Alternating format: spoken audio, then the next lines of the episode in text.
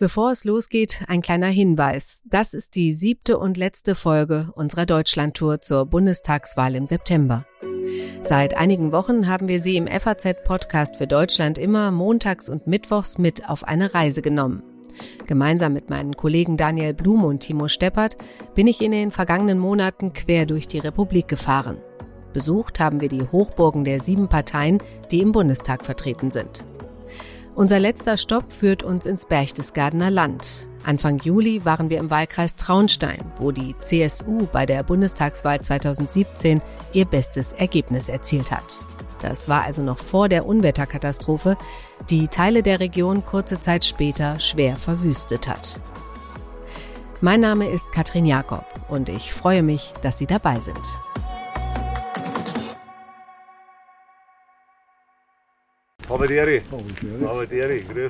Wir treffen Peter Ramsauer auf einem Ortstermin am Naturdenkmal Egelsee in Oberwössen-Bremen. Herr Ramser, das ist der Herr Blum, ganz genau. Das ist der Herr Blum, grüß Gott. Ich bin der Ramses. Geladen hat der CSU-Ortsverband Wössen. Neben dem Bundestagsabgeordneten Peter Ramsauer nehmen Naturschützer und Vertreter der Gemeinde an dem Rundgang um den See teil. Thema ist die Verlandung des kleinen Gewässers am Dorfrand, was man dagegen tun kann. Hier ist Peter Ramsauer voll in seinem Element. In Bergschuhen und ledernem Trachtenjanker steht er in der Mitte der Runde, scherzt, erzählt Geschichten, wird dann wieder ernst und geht auf die Fragen und Sorgen ein. Peter Ramsauer ist ein alter Hase in der Politik. Er weiß, wie Ortstermine laufen es sind halt auch ein paar Grundsätze, an denen muss man sich immer orientieren, gerade als wenn man Volkspartei sein will. Als wir uns an diesem Freitagmorgen die große Delegation am kleinen Egelsee so anschauen, bekommen wir den Eindruck, dass es hier im Berchtesgadener Land keine wirklich großen Probleme gibt. Am Ende des kurzen Ortstermins wird gelobt und gedankt, alle sind happy. Gut, prima. Solche Termine seien wichtig, sagt Peter Ramsauer und betont. Nicht, dass Sie jetzt meinen, in Wahlkampfzeiten machen wir solche Sachen. Ich mache das ununterbrochen. Peter Ramsauer sitzt seit 31 Jahren für die CSU im Bundestag. Vier Jahre lang war er unter Kanzlerin Angela Merkel Bundesverkehrsminister. Bei der Wahl im September tritt er zum neunten Mal als Direktkandidat an. Nach dem Termin am Egelsee geht es direkt weiter auf den Berg, zur Rechenbergalm auf 1160 Metern. Ein schönes Ziel für eine Wanderung. Da die Zeit aber knapp ist, fahren wir mit dem Auto hoch, ernten böse Blicke der Wanderer. Auf der Alm empfängt uns Senner Hubert Reitschuh. Er freut sich über den hohen Besuch. Kommen hier öfter mal Politiker vorbei? So hoch kommen selten. Ja, mei, es ist halt, die dürfen schon öfters kommen. Peter Ramsauer wird von den ersten Wanderern gleich erkannt. Er bestellt Brotzeit für alle und Weißbier. Außer uns sitzen noch ein paar Offizielle aus der Gemeinde am Tisch. Ein bisschen Publikum schadet ja nichts. Mit Blick auf die Berge hören wir viele Anekdoten aus Berlin. Einmal gehört auch zur Realsatire Koalitionsausschuss in der Zeit. Auch der Chef vom Rinderzuchtverband Traunstein, zu dem die Rechenbergalm gehört, ist gekommen. Er hat ein Anliegen, will das gerne mal loswerden. Es wird getuschelt. In solchen geselligen Runden wird eben ganz nebenbei auch ein bisschen Politik gemacht. Die Butter und der Käse, die hier aufs Brot kommen, macht Senner Hubert selbst. Er ist von Anfang Mai bis Ende Oktober auf der Rechenbergalm. Im Winter arbeitet er in einem Betrieb im Tal. Die Bauern bringen ihr Vieh über den Sommer hier hoch. Hubert Reitschuh kümmert sich um sie. Also in der Früh um 5 stehe ich auf, dann hole ich meine Kier einer, dann muss ich es melken, dann tue ich Kasen, buttern, ja, und dann je nachdem einkaufen fahren oder halt dann, wenn die Leute kommen, so ab 10 Uhr Vormittag ist dann, wenn die Wanderer kommen, versorgen, Brotzeit. Ihm mache sein Job Spaß, sagt er. Er liebt die Berge. Als wir fragen, was das Besondere an der Region ist, schaut er sich langsam um, lässt den Arm einmal rundum schweifen. Muss ich mehr sagen? Es ist einfach, wir haben alles. Er zählt auf, die schöne Natur, unzählige Kilometer Wanderwege, im Tal die Seen oder auch Thermen bei schlechtem Wetter. Salzburg sei nur eine halbe Stunde entfernt, falls es einmal in die Stadt zieht. Und wie ticken die Menschen hier so? Ja, ein bisschen extra kann man schon. ja, nein, wir sind ja offen für alles, gell. Bei uns ist halt schon viel Vereinsleben und der Zusammenhalt ist schon groß. Zurück am Tisch. Nach der Brotzeit gibt's noch selbstgebrannten. Dann setzen wir uns mit Peter Ramsauer hinter die Hütte, wollen hier abseits der anderen Gäste mit ihm über seinen Wahlkreis, die Menschen und natürlich über Politik sprechen. Ganz allein sind wir aber nicht.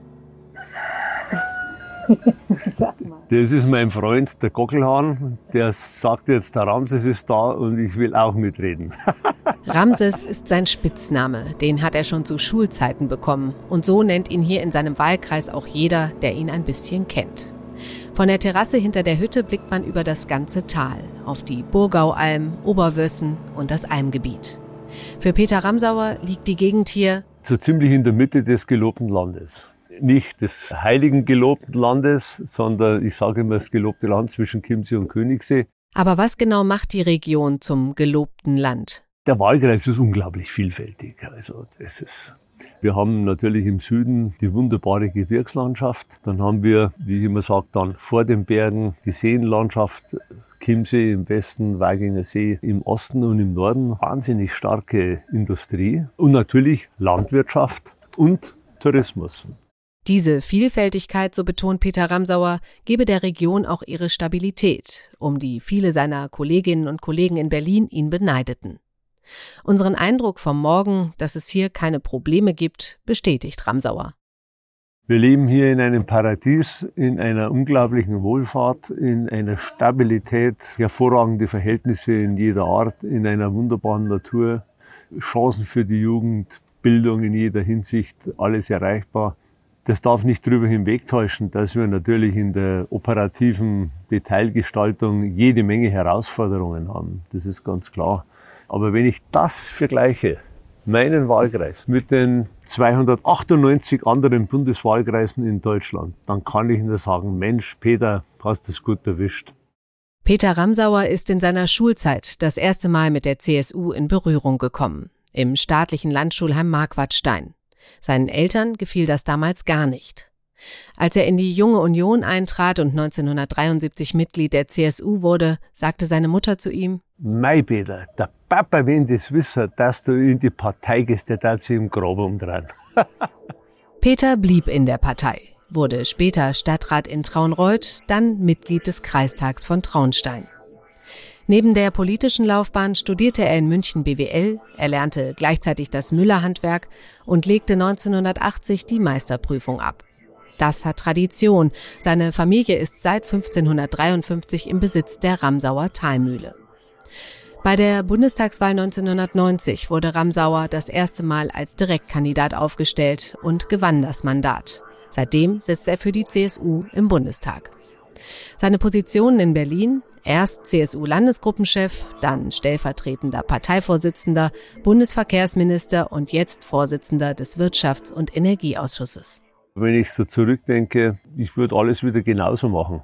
Und ich bin auch heilfroh, das muss man an der Stelle auch sagen, dass ich, bevor ich im Bundestag gewählt worden bin, zehn Jahre in der freien Wirtschaft tätig war, in schwierigsten Lagen, weil das gibt einem, äh, neben dem, was man kommunalpolitische Erfahrung hat, auch dieses Bewähren sich müssen in der freien Wirtschaft, das gibt einem, glaube ich, das richtige Rüstzeug für so ein Bundestagsmandat. Dass er neben seinem Mandat in der freien Wirtschaft viel Geld verdient, im Familienbetrieb aber auch durch verschiedene Aufsichtsrats- und Beraterposten, wird ihm oft angekreidet. Das Portal Abgeordnetenwatch listet unter seinem Namen Nebeneinkünfte von fast einer Million Euro brutto allein in dieser Legislaturperiode auf. Die Kritik daran kann Ramsauer nicht nachvollziehen. Im Gegenteil, er sei sogar stolz darauf, sagt er, denn seine Nebentätigkeiten hätten ihm eine materielle und innere Unabhängigkeit von der Politik gesichert. Wie oft ist versucht worden, in meinen Anfangsjahren, dass ich unter Druck gesetzt wird für irgendwelche Entscheidungen von den parlamentarischen Geschäftsführern, Amt, was ich selber später begleitet habe die absolute Unabhängigkeit. Es gibt mir Stehvermögen und es ist genau das, was auch die Leute von mir erwarten. Da gibt es keinerlei Interessenkonflikte mit dem Mandat, überhaupt nicht. Von seiner Sorte gäbe es aktuell leider zu wenige im Parlament, sagt er. Ohne den anderen nahe zu treten zu wollen, ich befürchte halt, dass das in Zukunft für Leute wie mich natürlich eher schwieriger wird. Braucht es denn mehr Typen wie Sie?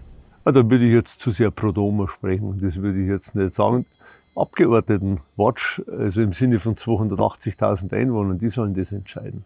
In den vergangenen 30 Jahren haben sie sich im Wahlkreis Traunstein immer für Peter Ramsauer entschieden. Und zwar deutlich. Achtmal gewann er das Direktmandat. Bei der letzten Wahl stimmte hier jeder Zweite für ihn, 50,3 Prozent der Erststimmen. Bei den Zweitstimmen waren es 44,6 Prozent. Wo liegt sein Erfolgsgeheimnis? Was ist sein Tipp an den Nachwuchs?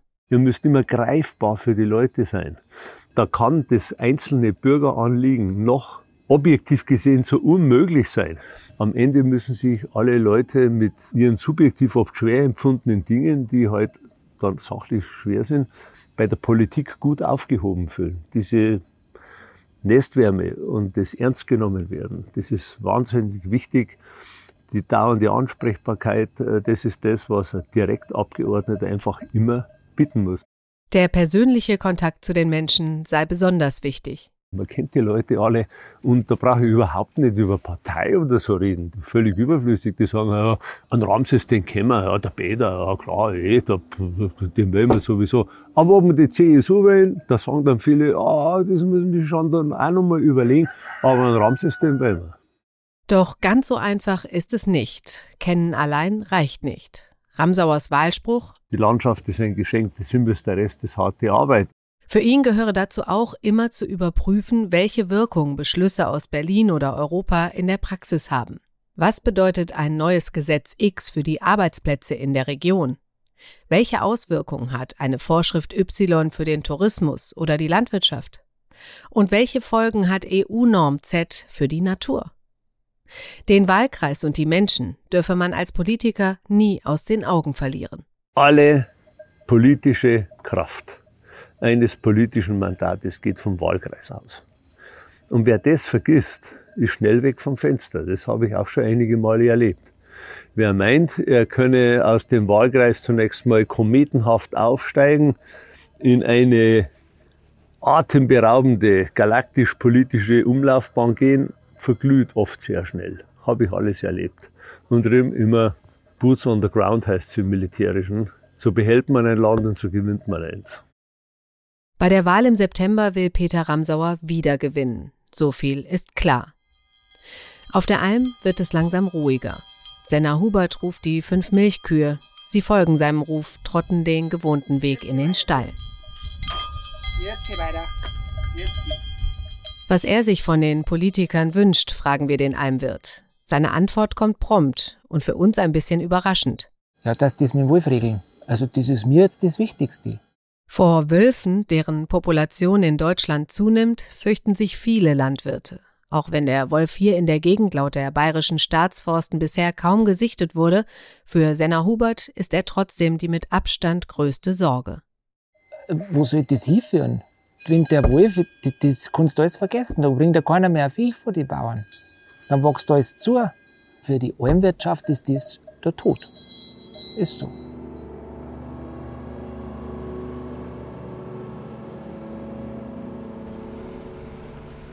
Ein schöner Berg, wenn Sie nach rechts rückwärts rausschauen, Richtung Anliegestelle, wo wir hergekommen sind, am Horizont, die schlafende Hexe. Sie liegt auf den Rücken, der Kopf ist ganz rechts, mit Gesicht zum Himmel. Wir sind auf dem Königssee im Nationalpark Berchtesgaden. Fast geräuschlos gleitet das Elektroboot über das türkisblaue Wasser, vorbei an steilen Berghängen von Watzmann und Hagengebirge. Eine atemberaubende Natur.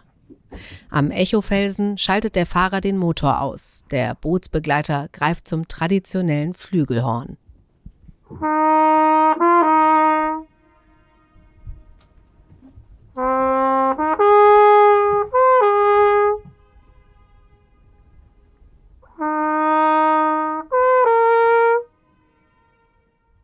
Dann geht die Fahrt weiter, vorbei an der Wallfahrtskirche St. Bartholomä mit ihren roten Zwiebeltürmchen. Wer möchte, kann hier und an einigen anderen Stops aussteigen.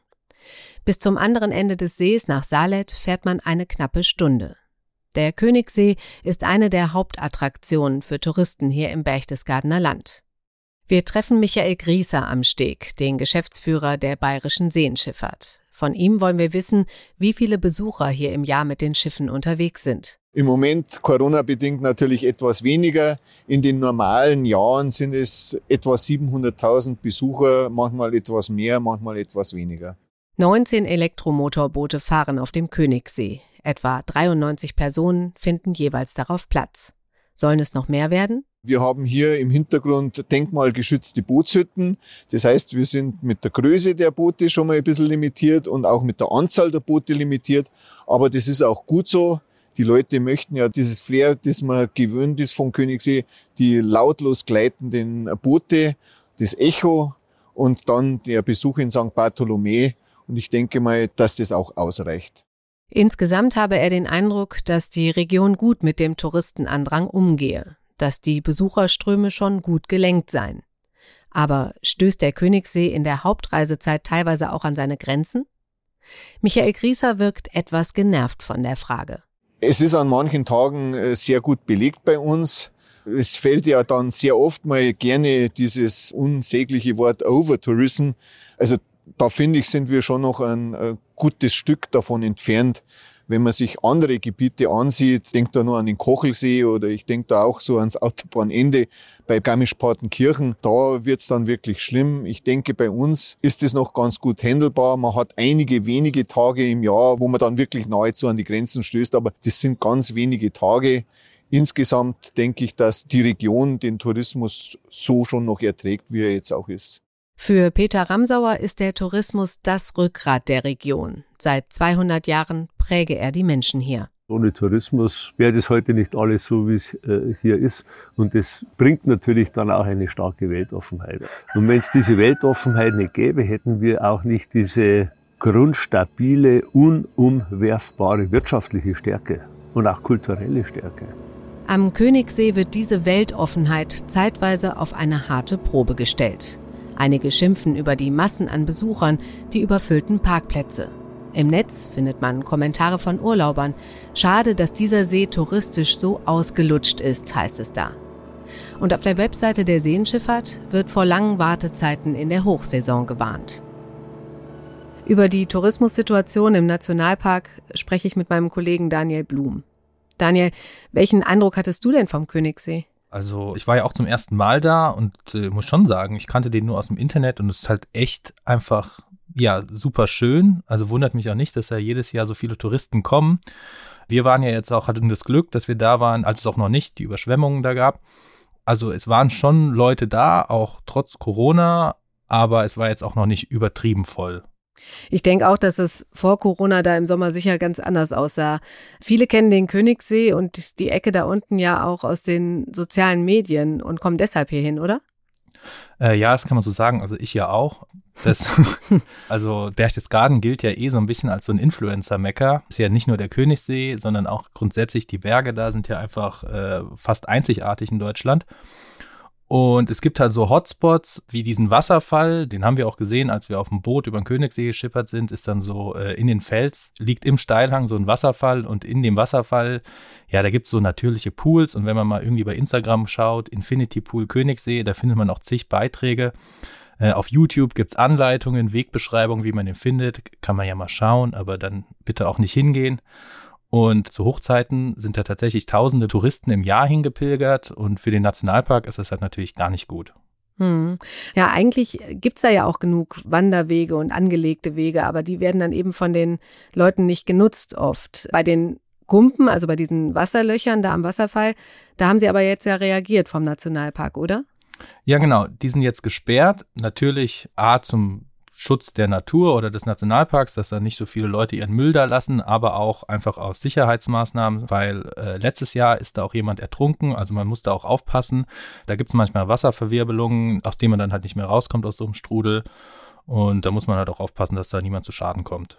Ja, und ich glaube, die Wege sind zum Teil auch relativ gefährlich dahin. Es gab ja wohl vorher auch Appelle, auch auf Social Media, da nicht mehr hinzugehen. Aber das hat überhaupt nicht gewirkt. Und dann sind natürlich solche Maßnahmen mit Geldstrafen und so wahrscheinlich der einzige Weg, um den Nationalpark auch am Ende zu schützen. Aber jetzt mal abgesehen von diesem Social-Media-Phänomen, hat Tourismus ja am Königssee und natürlich auch an anderen beliebten Touristenzielen immer zwei Seiten. Also es ist schön, wenn jemand kommt und hingeht und den Ort besucht. Aber es ist natürlich nicht schön, wenn dadurch und durch die Touristen dann auch die Natur kaputt geht. Ja, genau. Ich würde da gar nicht sogar jetzt nur auf irgendwie so touristische Highlights gehen. Das gleiche hat uns eigentlich sogar der Sender Hubert ja erzählt und der wohnt da in Unterwössen auf seiner Rechenbergalm, wo er eigentlich gar nicht so viel los ist und selbst der beobachtet diese Entwicklung. ich erhoben, natürlich, von dem her bin ich froh, wenn viele Leute kommen, aber ja, es ist, also man merkt es schon, wenn man jetzt da rauf geht, es gehen ja ganz früh vorbei und weiter, da oben im Wald, hinter jedem Baum liegt ein Taschentücher. Und es ist auch alles so blattdreht. Man merkt, dass einfach viele Leute unterwegs sind. Wobei ja die vielen Leute gar nicht unbedingt das größte Problem sind, sondern eher das Verhalten von Einzelnen in der Natur. Das meinte auch Michael Grieser von der Seenschifffahrt. In der Corona-Zeit haben sich auch die Wohnmobile stark vermehrt hier in der Region. Und auch da ist es das Gleiche wie in ganz vielen anderen Bereichen, ist bei den Mountainbikern so, ist bei den Hundehaltern so. Du hast halt immer einen Anteil Unvernünftiger dabei und genauso ist es bei den Urlaubsgästen. Es ist nur ein Anteil, die sich da nicht nach den Regularien verhalten, aber das zerstört halt dann sehr viel.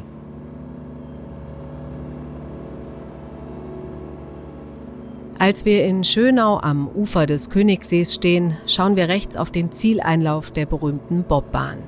Auch sie ist kurze Zeit später von der Unwetterkatastrophe getroffen worden, ist stark beschädigt. Auf dieser ersten Kunsteisbahn der Welt haben Stars wie Georg Hackel oder Felix Loch trainiert. Sie ist Austragungsort von Welt- und Europameisterschaften. Wintersport hat Tradition hier im Berchtesgadener Land und in Traunstein.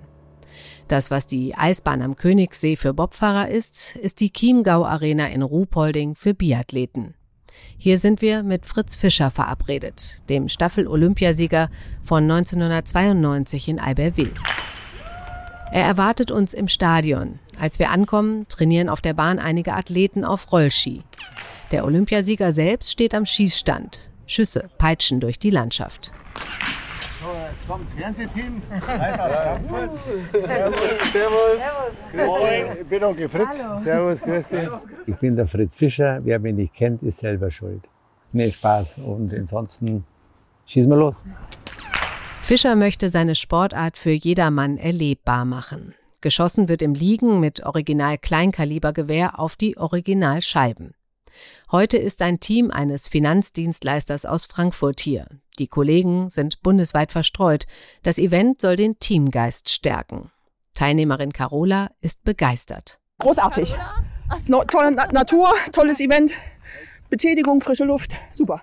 Der Trainer mache seine Sache gut, sagt sie. Tolle Tipps auch zwischendurch, wie er für sich quasi seinen Sport auch in sein Leben mitgenommen hat und weitergibt. Und das finde ich großartig. Hat er gut gemacht, wirklich. Hat Spaß gemacht. Glückliche Gesichter, das ist der Antrieb für Fritz Fischer. Zu ihm kommen Schulklassen, Privatpersonen, Firmen, egal woher, egal wie alt. Es ist nie zu spät, mal auf Langlauf zu stehen, weil ich immer glaube, Langlauf ist einer der gesündesten Sportarten und vor allem auch die Skatingtechnik ein sehr fitter für den Körper, Seele, Geist. Seine Gäste sollen aber noch mehr mitnehmen als den rein sportlichen Aspekt. Biathlon ist für mich die Schule des Lebens. Man kann insofern lernen, dass man nicht jede Scheibe trifft. Und das ist bei uns auch so, dieses, dieses Negative, dieses gehört einfach zum Leben dazu. Darum gehen viele Leute gern in die Berge, weil sie erstmal durch das Tal gehen. Dann sind sie auf dem Gipfel und dann sehen sie, wie schön das ist. Dann muss ich aber wieder durch ein Tal und immer dieses Tal muss man einfach auch im Alltagsleben annehmen und das habe ich halt täglich im Biathlon drin. Staffelsieger Fritz Fischer ist vor allem Teamgeist wichtig. Auch den vermittelt er hier auf der Strecke. Und das, glaube ich, verkörpert hier so eine Staffel, wo man alle mal zusammentut und einer da merkt, wie wichtig einfach auch ein Team ist. Und das liegt mir sehr, sehr am Herzen, weil meine größten Erfolge waren immer in der Staffel, weil mir die Mannschaft so wichtig war. Und auch im Leben, Familie oder auch in den Firmen. Also der Egoismus ist zwar irgendwo schön, aber es muss immer im Sinne des Miteinander sein. Teamgeist, Fairness und Selbstreflexion gemeinsam ans Ziel kommen. Alles Eigenschaften, die sich auch die Politik ruhig ein bisschen mehr vom Sport abschauen könnte, meint Fritz Fischer. Wir Sportler sind gewohnt, gemeinsam zu helfen. Wir, wir akzeptieren auch, wenn einer besser ist, dann ist er halt besser. Dann muss ich überlegen, warum ist er besser, warum tickt er so. Und ich bin auch ein Mensch, der hinterfragt, wenn es jetzt ihr sagt, ja, was erzählt der Fischer für einen Schmagen, dann würde ich nachfragen, warum empfindest du das so? Also das Empfinden, die Reflexion, wo es bei Diskussionen da ist, das glaube ich, würde man viel mehr wünschen, egal welche Partei. In der Chiemgau Arena wurden schon über 40 Weltcups ausgetragen, außerdem vier Weltmeisterschaften. Ruhpolding ohne Biathlon, das kann sich Fritz Fischer kaum vorstellen. Biathlon ist ja jetzt mal ja mit die, fast die fünfte Jahreszeit im, im Ruhpolding, wo natürlich alle Leute, das ganze Dorf, die ganzen Helfer auf das hinfiebern. viele Übernachtungen und durch diese Qualität des Ortes, auch durch die Einfachheit der Traditionen, äh, einfach gemerkt haben, der Weltcup ist immer wieder besser geworden, immer wieder gesteigert, immer wieder umgebaut. Da steht einfach der komplette Ort dahinter. Und das ist das Schöne, wo einfach das Bierler und das Rupperling einfach eine Einheit ist. Echte Probleme gäbe es hier in der Gegend nicht, sagt Fritz Fischer. Nur eine Sache macht ihm Sorgen. Unser einziges Problem könnte werden, dass das Klima so schlecht wird, dass man sagt, okay, äh, da kommt kein Urlaubsgast mehr her. Und man hat ja gemerkt, jetzt wenn die Gäste ausbleiben, dann kann es schon in einen oder anderen zwicken.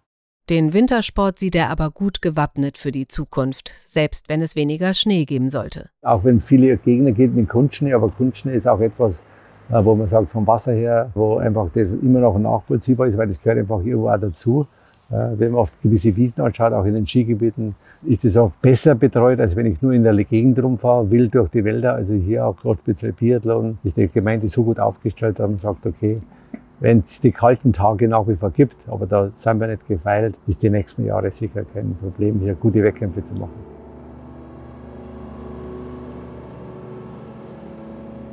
Zurück zu Peter Ramsauer und zur CSU.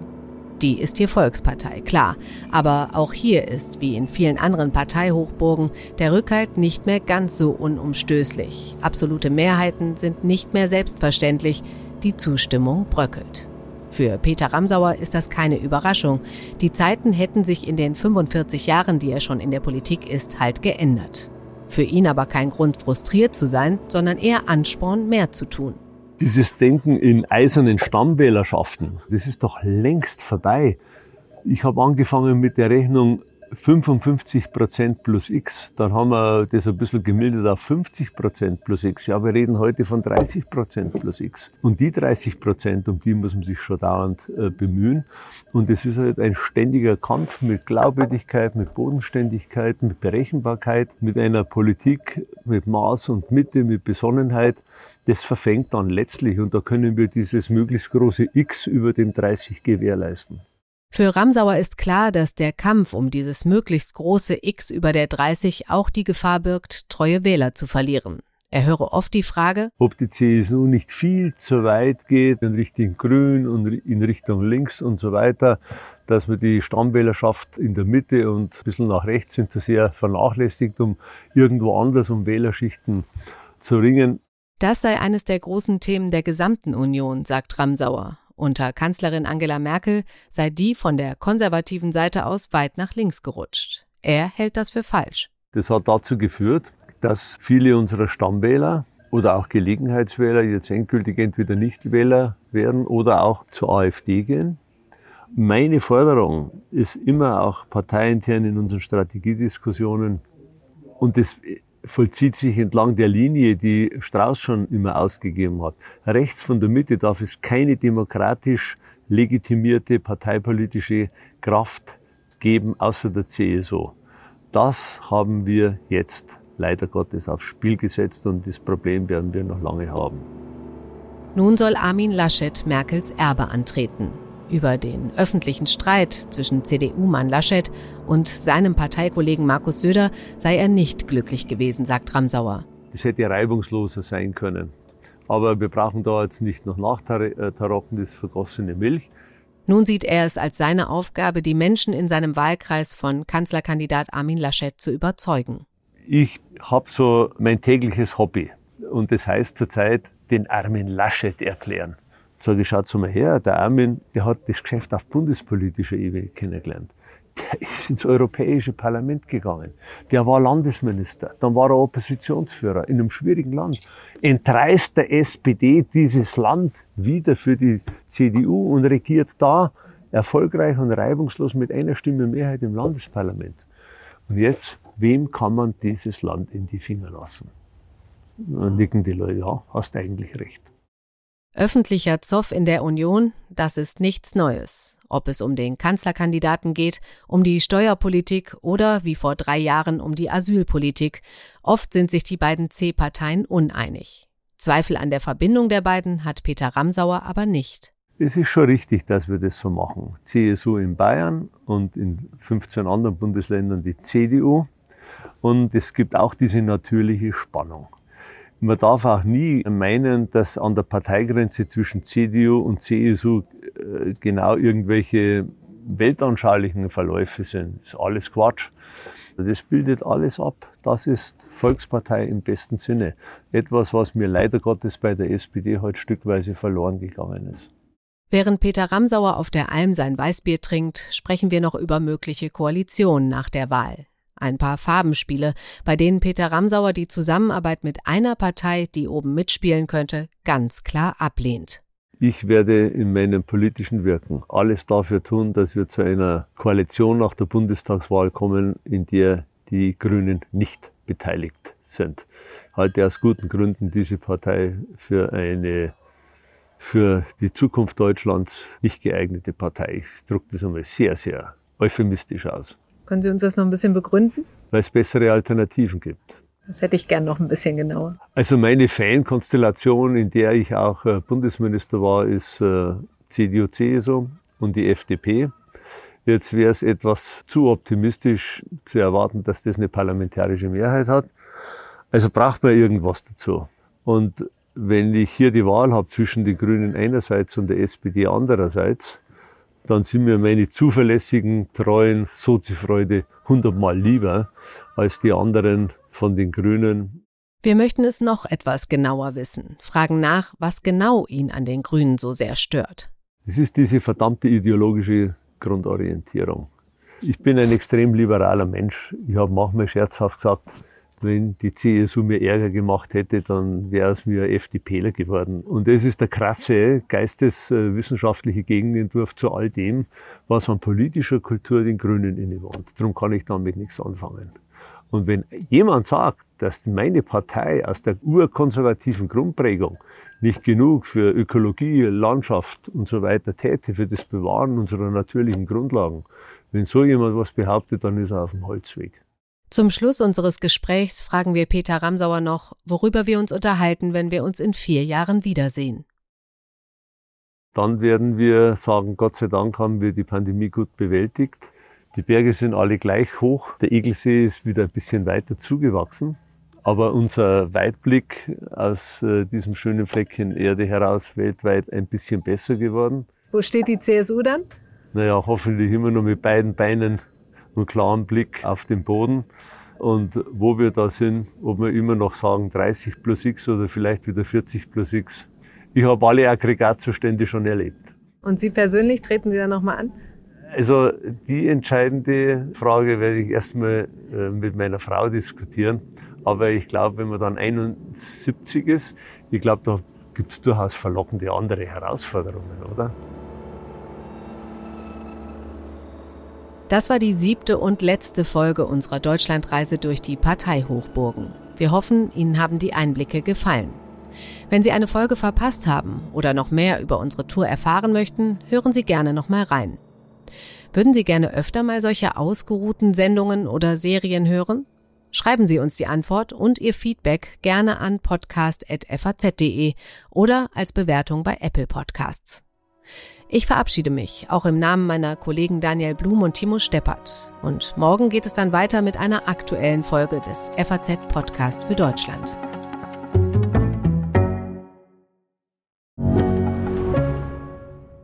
Ich bin Dr. Robin John, Allgemeinarzt in Schönebeck. Das ist 15 Kilometer von Magdeburg entfernt und trotzdem zu weit, um hier Nachwuchs zu finden. Immer mehr Praxen im Salzlandkreis bleiben unbesetzt und Patienten haben lange Wege und noch längere Wartezeiten. Das muss sich ändern. Die besondere Nähe der niedergelassenen Haus- und Fachärzte ist in Gefahr. Was die Gesundheitspolitik jetzt dringend ändern muss, erfahren Sie auf rettetdiepraxen.de.